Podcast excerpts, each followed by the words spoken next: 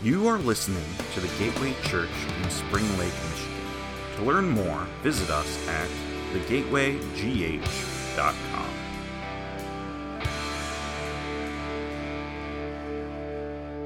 Let's turn in our Bibles to Acts chapter 10.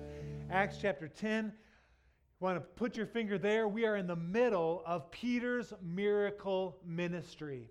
Last week, Pastor Bruce preached and he shared about Aeneas, uh, how he was uh, paralyzed and bedridden for eight years. And Peter had the confidence through the Holy Spirit to say, Aeneas, get up. And Aeneas got up, rolled up his mat, and he was completely healed. Incredible story.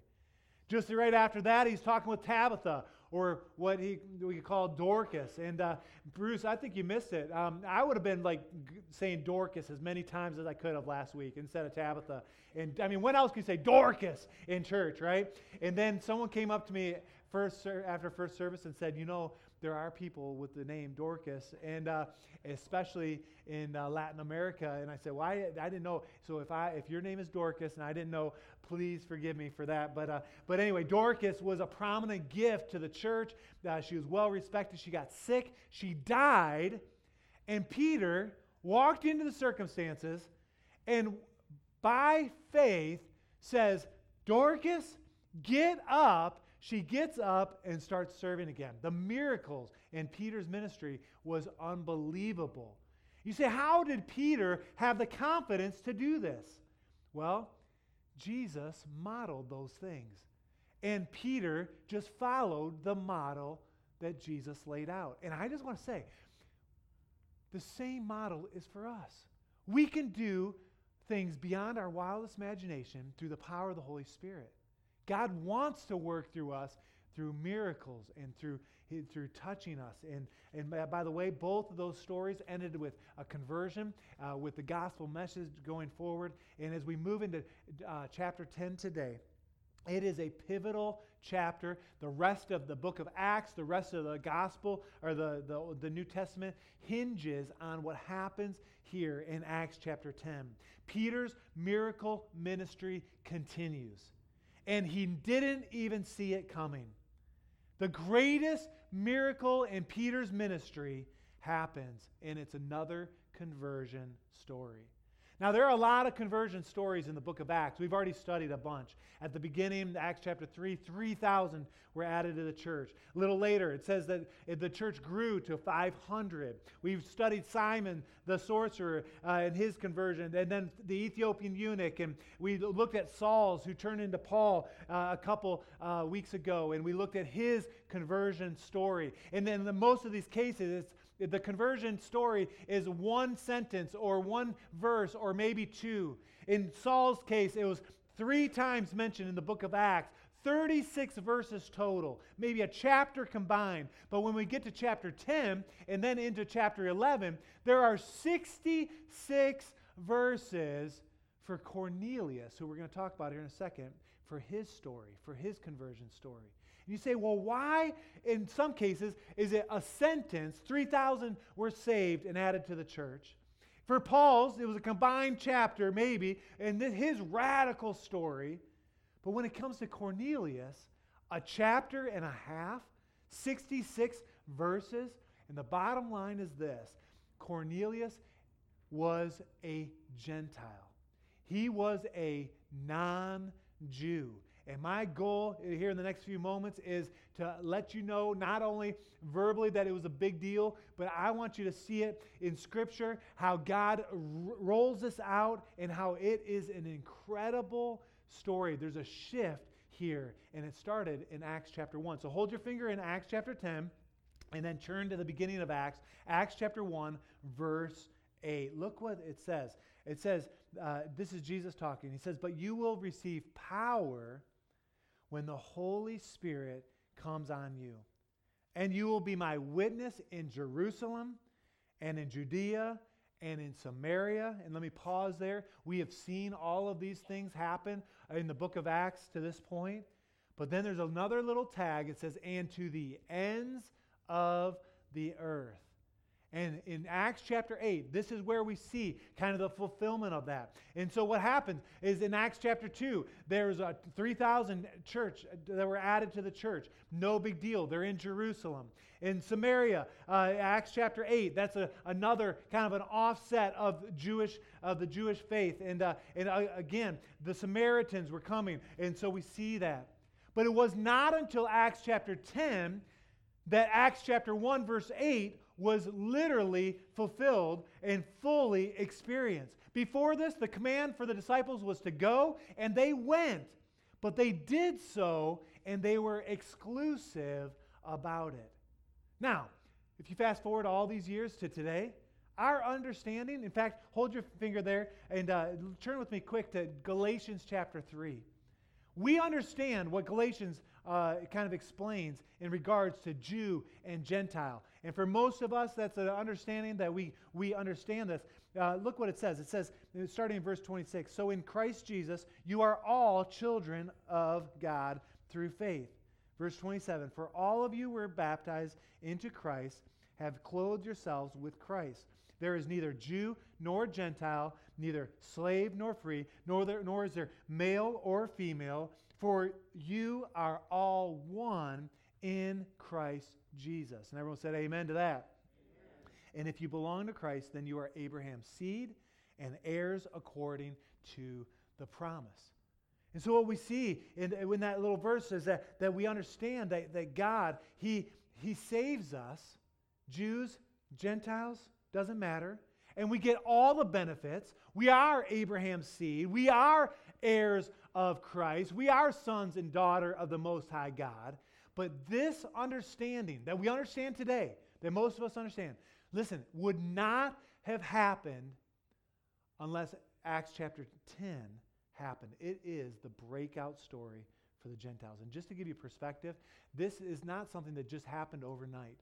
Acts chapter 2 to Acts chapter 10 was nine to 10 years. I heard a pastor talking about that, and I wrote it down, and I had to fact check it. I talked with Pastor Bobby. I'm like, uh, I think, you know, someone said it was 10 years. And he's like, nah. And I looked it up, nine to 10 years. This was a slow, progressive revelation that there was no partiality, no favoritism. The idea that the ground at the foot of the cross is level, that it was rolling out and Peter was understanding that, and that's what we're going to kind of study here in Acts chapter 10. And so let's look at it. And without further ado, we're there in Acts chapter 10. There's three things. We're going to look at the setup, then the delivery, then the result. Let's look at the setup first. And there's actually three parts to the setup, so stick with me. Number one, let's look at the guy uh, that uh, his name is Cornelius. Let's look at it, verse 1. It says, At Caesarea, there was a man named Cornelius, a centurion in what was known as the Italian regiment.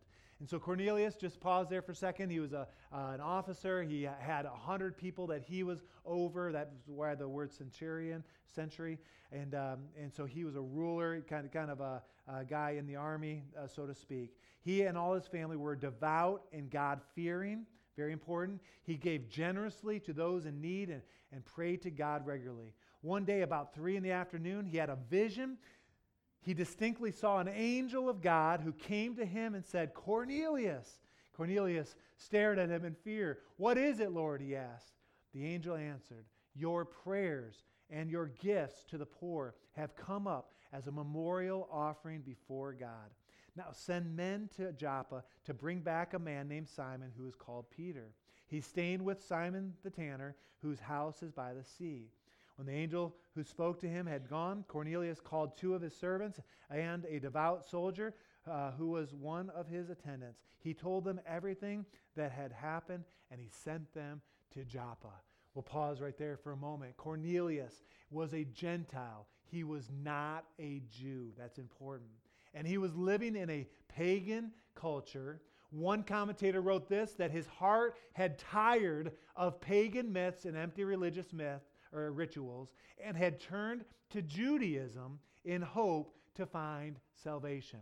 So he's a non Jew, but he's starting to do, to do Jewish things. In fact, he, there are three steps if you're a non Jew to become a Jew. He had made it all the way to that last step, that he had just one step to go. and he was ready for spiritual things. He was religious, but I want you to see that he was not saved. He was religious, did a lot of things that were right, even prayed, even gave, but he was not saved. He knew that his righteous or his religious devotion was not sufficient to save him. And what we see here is that he's seeking. He's seeking God. And it's interesting to me that apparently Cornelius, he was not okay. It wasn't just okay that he prayed and that he gave and that he was doing all of these things. God went to great lengths to reach Cornelius and sent an angel and then sent Peter. We're going to see here in a second. But the biggest thing that you got to get in your mind is that Cornelius, he was a God-fearer.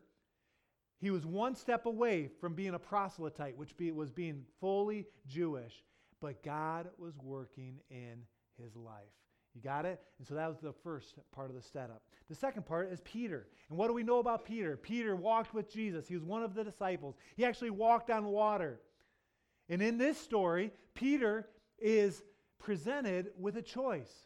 Was he going to remain prejudiced? Was he going to remain with his tradition, the idea that I've never done this before? Or was he going to soften his heart?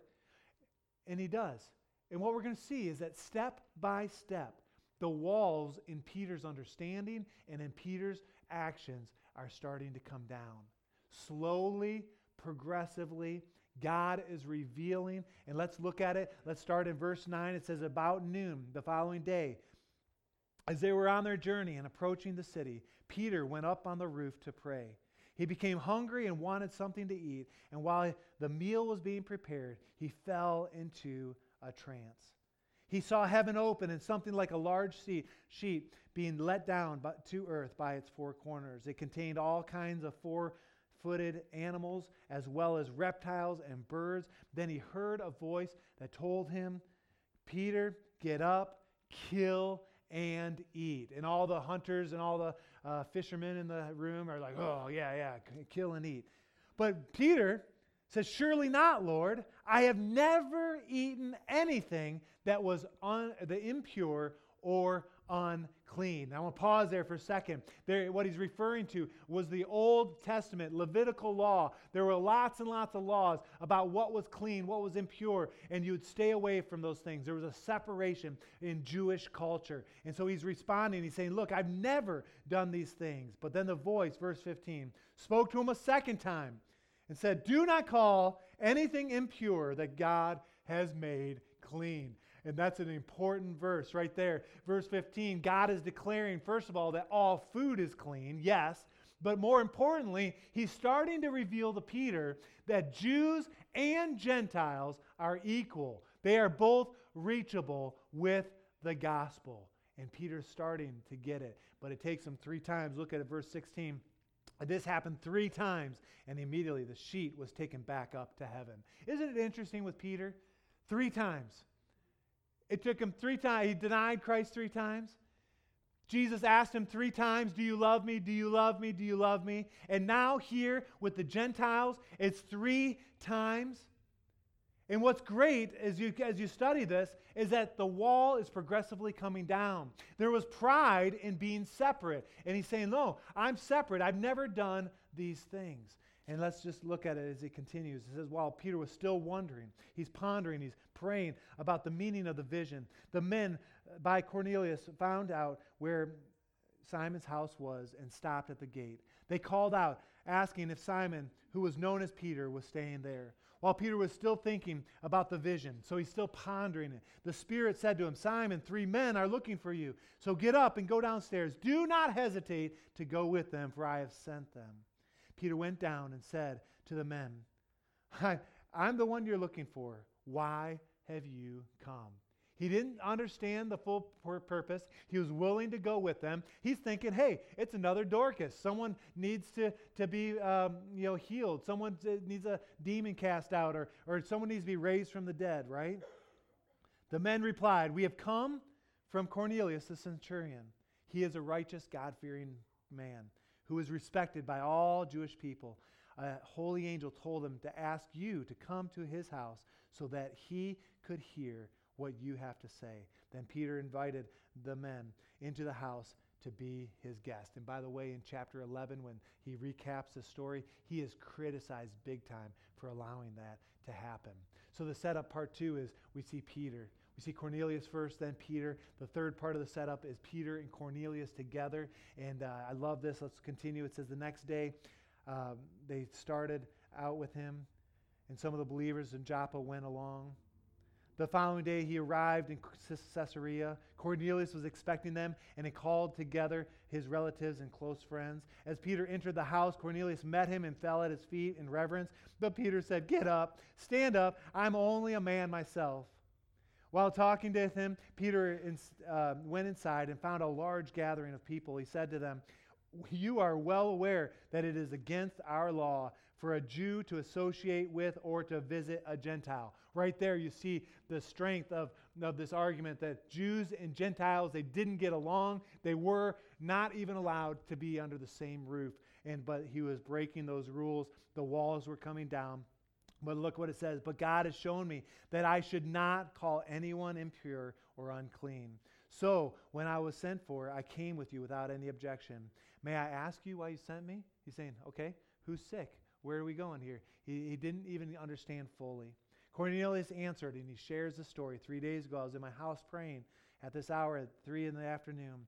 Suddenly, a man in shiny clothes stood before me and said, Cornelius, God has heard your prayers and remembered your gifts to the poor. Send to Joppa for Simon, who is called Peter. He's in the guest of the home of Simon the tanner, who lives by the sea. So I sent for you immediately, and it was good that you came. And look at what verse 33 says at the end. Now we are all here in the presence of God to listen to everything the Lord has commanded you uh, to tell us. And so we see this. The setup is complete. We see that Peter is now is with Cornelius and with his people. Peter had some folks with him as well. But I love verse 33 that the presence of God was there. The lights were going on for Peter. And in verse 34, we see an incredible change in Peter. Look what it says. It says, Then Peter began to speak. Now I realize how true it is that God does not show favoritism. Church, this verse right there is where it all starts to shift.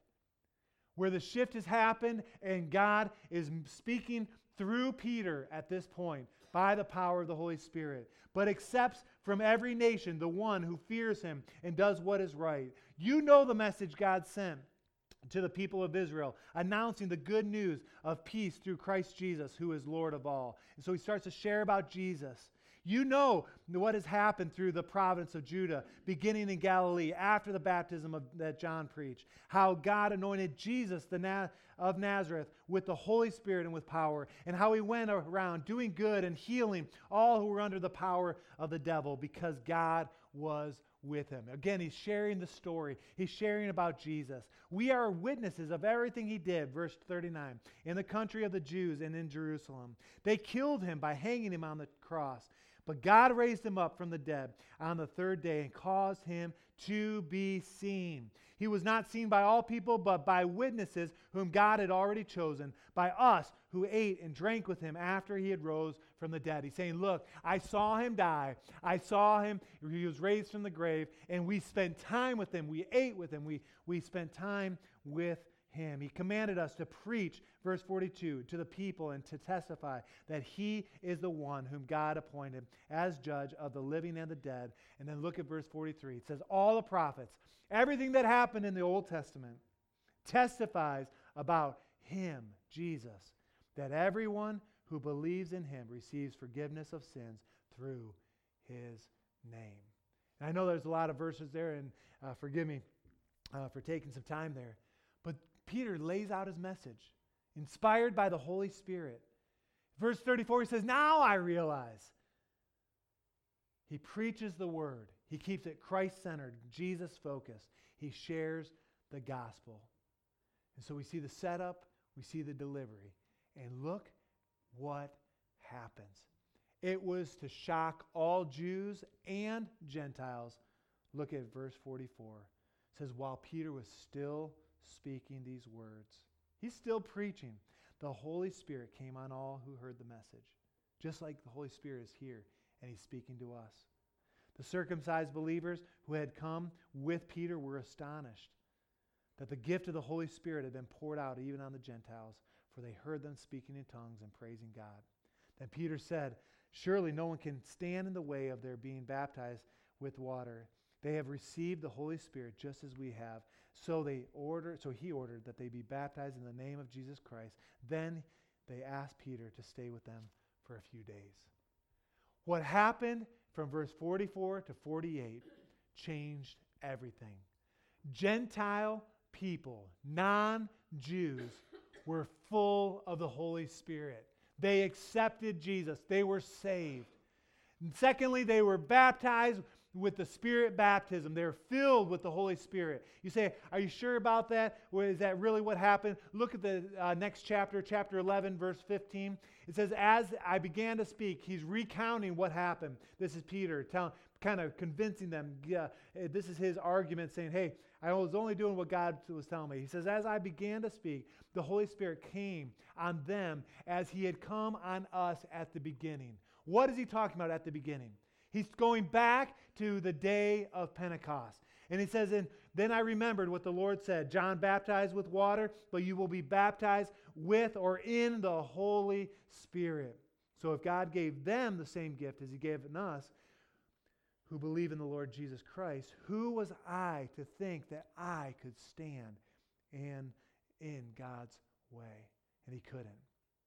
God did the supernatural. He was filled them with salvation, filled them with the baptism of the Holy Spirit. The third thing, they baptized them in water. That was a priority. And I just want to say, when you've been saved, it's a priority for you to get baptized. A few weeks ago, when it was the snow day in April, God, why do you do those things, right? Uh, we showed the video after, but some of you were here and were baptized. Uh, we baptized 13 people. We now have, I think, six or seven more that are being baptized May 20th. And I just want to say if you have not been water baptized, this is your chance. Do it. Sign up. We'll prepare for that. We'll give you a t shirt and we'll be on our way. It's going to be a glorious day, May 20th. It was a priority. They said, This is what we're going to do. When you read this and you kind of go through, I want you to try to get uh, the understanding. I feel like I'm not doing a great job, but listen, it was an incredible story. Mind blowing, especially for Peter, that there was now no partiality. The gospel is for everyone. No ifs, ands, or buts about it. Two weeks ago, when we looked at Paul's conversion story, we, we, I said, I don't want you to ever forget this statement. And let's put it up again. No one, anywhere, under any circumstances, beyond the reach of the gospel and now that would include non Jews. See, Paul or Saul was a Jew. It made sense. But now, even non Jews, the strength of that cannot be under or uh, overstated this morning. The power behind that. And the takeaway is this I want to kind of modernize this. I want you to imagine that you are Peter. I want you to put yourself in Peter's shoes. And I want to ask the question Are you standing in God's way of what God wants to do? Is there some prejudice or a mindset or tradition that's holding you back? Remember, you are Peter. I'm Peter. Have you stepped into your purpose? And I'm talking about your full purpose, which has to include the idea that we are called to reach one more. Amen? Are you clicking on all cylinders? Remember, you are Peter. I'm Peter this morning. And let me just ask a question Who are the Corneliuses in your life or in our lives? I was thinking about it, and I knew Tim and Joyce were going to be here in Tanzania in Africa. Uh, on some of the literature, uh, is this morning I saw the, the Maasai people, and they, they jump real high, and they've got a lot of ritual, and they've got a lot. They from the outside you say, man, they've got some religion, uh, something's going on there. Uh, they've got a lot of rituals and ceremony, a lot of rules to follow. But I want you to know they don't have Jesus until someone tells them. And so, I mean, they're Cornelius's, right? religious but not saved. And now I was thinking about in Tijuana. Uh, hopefully, many of us are going to go. I, I pray that we fill that team with 30. They can take 30. Let's take 30. Amen? That means you, right? And me, right? Maybe. I don't know. I got to pray about it. But let's pray. But in Tijuana, my understanding is that it's a, a, a, real high Catholic area with a lot of rules, a lot of things outward, good people. Some are even God fearing, but many do not know Jesus as their personal Savior. And we can think, oh yeah, in Tanzania, in Tijuana, right? Those that those are the Corneliuses. But let's let's put those aside for just a moment. Let's talk about West Michigan, where most of us live, right here. What is West Michigan known for in regards to people? What kind of people live in West Michigan? We say they are Dutch, right? Uh, we, and, and I was talking with someone before service, and we are saying, yeah, Dutch, and that kind of reform. And I've heard it said when I moved to West Michigan, I'm from the east side, and uh, Detroit, woo, and um, but uh, yeah, Bruce, Pastor Bruce and I were from the Detroit area. But uh, they, they, they would say, and Bruce, I, I hope you've never heard this, but if you're not Dutch, you're not much. you're something, man. Don't worry, don't worry. And so am I. But anyway, but but how, can we agree together that when we think about uh, this area in particular, we live in a God-fearing culture? And it's tied to some deep rooted beliefs. Uh, this is a very conservative area. People try to do the right thing. In fact, many people would look at our area and say, man, you're blessed to live there. And, but there are a lot of people searching. And I would say there are God fearing, even praying people, people that are even giving, that are generous, maybe even are benevolent uh, philanthropists but they don't have a relationship with Jesus. That's hard to say, but that's true. There's people that you work with that on the outside they may be doing the right things but don't know Jesus. People in your family that don't know Jesus but may go through the motions. Neighbors that that maybe do good things. They're good people, but they don't know Jesus. I got my notes that good works church attendance, giving, those things do not save you. Even reading your Bible and praying, those things do not save you. The Bible is crystal clear that it's only through Jesus that we are saved. Jesus said, I am the way, the truth, and the life. No one comes to the Father except by me. And we're in a little Bible belt of our own here in West Michigan. But just because there's a look of Christianity, if Christ is not at the center of someone's heart, they will not spend an eternity with us. And I would say that the need in our community is huge for Jesus to be infiltrated. Good people, but they're lost people.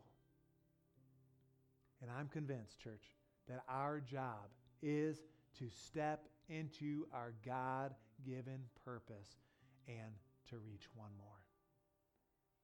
That's our job. That's what God is calling us to do.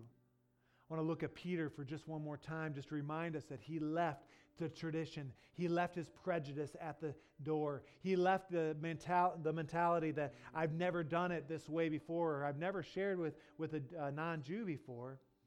And he reached Cornelius and his household. And the same can happen for each and every one of us to reach the one person in our lives that it would grieve us so much to, if we made it to heaven if they didn't make it to heaven. Now, some might be thinking here this morning, man, that just seems too hard in my circumstances. It's too risky in my circumstances. And let me just remind you for Peter, he was taking the ultimate risk. He was completely misunderstood. In fact, chapter 11, the first whole half, is all of him defending his actions. He was criticized. They didn't understand. But Peter realized at the end, and I read it a minute ago, who am I to stand in God's way when it comes to reaching one more? And my question for us, for me, is will I, will you be bold enough to reach one more? And my question is what is God working along the side? What is He setting up for us like He did Peter with Cornelius? And when that happens, will you deliver the gospel message? Will you simply share your story? The Holy Spirit speaking through you. Because when you do, the result will be salvation. One more added to the kingdom of God. And that's how God wants to do it one at a time, one after the next, after the next. And I believe God, He's calling and He's helping us to be, He's equipping us to be the people to do just that. Let's pray. Lord, I'm asking that in these next few moments, you just continue to speak. Lord, we sense your presence. Lord, we, we acknowledge that you are here and that you're doing a great and mighty work. And Lord, I pray over these next few moments, Lord, that we would be challenged deeply to be activated for you in Jesus' name. And all God's people said, Amen. With your head bowed and eyes closed, just no one looking around here for a moment. If you're here this morning and maybe like Peter, the light bulbs are starting to come on, or this revelation, understanding of your lostness is coming, uh, I'm praying that we've been praying that God would speak to hearts that are away from Him, that they would come to know Jesus as their personal Savior. If you're here and you don't know Jesus as your personal Savior, you say, Man, I've been religious, I've been, I give, I do good things, but I don't know Jesus. If that's you this morning, would you just slip up your hand? There was one, one lady, first service, that responded. Is there anyone here, second service?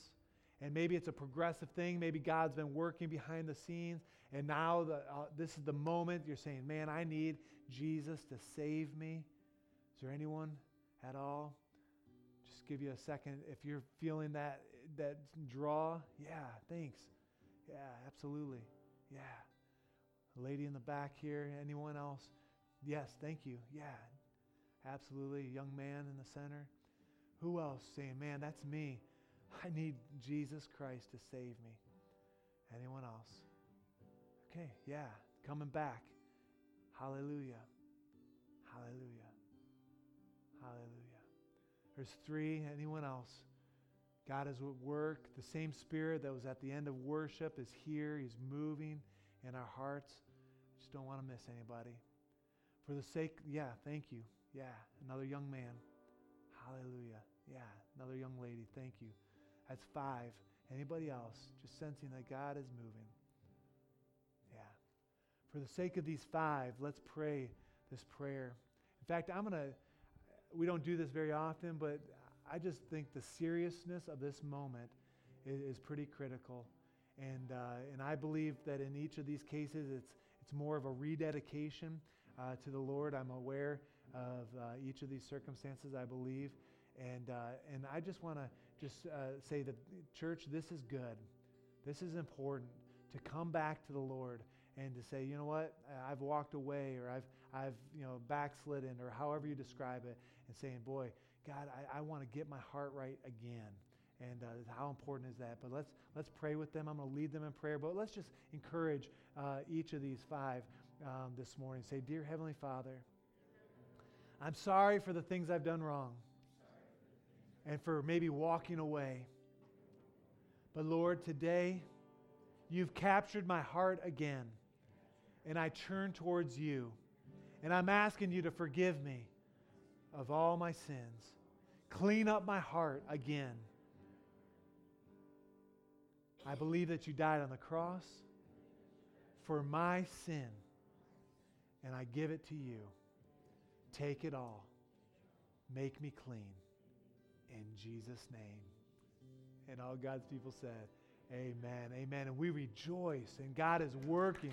God is good. Hallelujah. Hallelujah. Amen. Amen. God is working. And don't, don't forget it.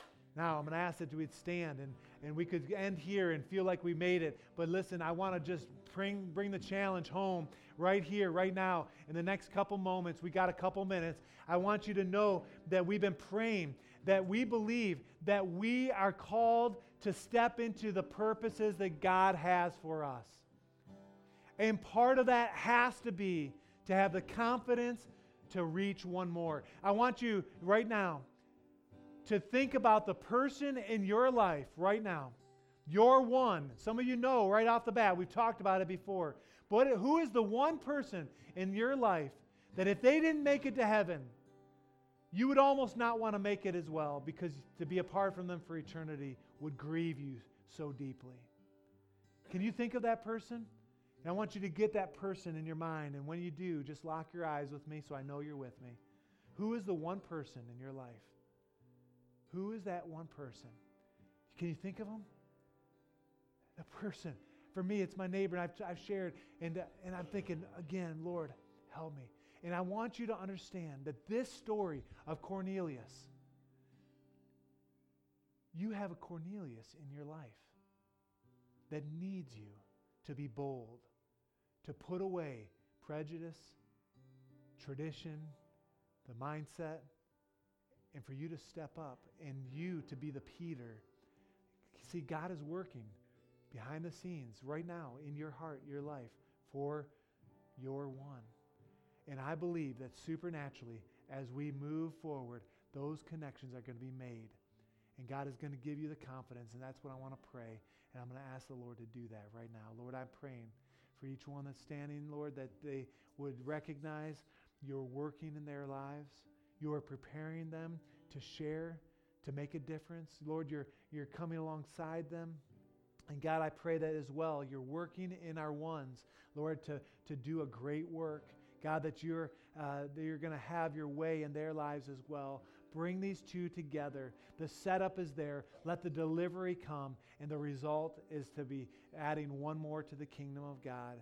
Lord, I pray that we would never lose that passion to reach our neighbors, our coworkers, our, na- our, uh, our family, our friends at school. God, I pray that you would just burn inside of us to reach them. And Lord, I thank you for this. And God, we give you the praise, the glory. And now I pray that you'd go before us, behind us, and all around us. And actually pause here for one, for one moment. Now that you have that name in your, your mind, I just want you just to thank the Lord for making the connection this week, this month, this year, 2018. Come on, just right where you are. Thank you, Lord, for making that connection with my sister, with my spouse, with my neighbor, with my coworker, with my friend at school, before the end of school. Lord, thank you for these connections. We give you the praise, we give you all the glory. And now, Lord, we pray that you'd go before us, behind us, and around us. We pray it in Jesus' name.